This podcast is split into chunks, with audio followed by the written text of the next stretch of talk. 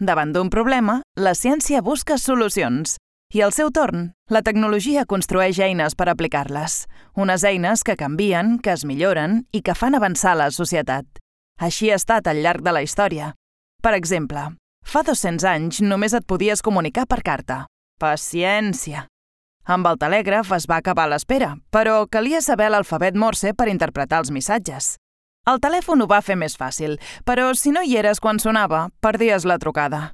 Els nostres pares van pensar que els primers telèfons mòbils eren una revolució, però aquesta sensació va durar tan poc com la bateria. I avui que podem fer videotrucades i navegar gairebé sense límits, encara hi ha molt per fer, com per exemple avançar en ciberseguretat per garantir que les nostres telecomunicacions siguin privades i segures. I això que pot semblar un problema molt del segle XXI, en realitat ja va ser clau al segle passat.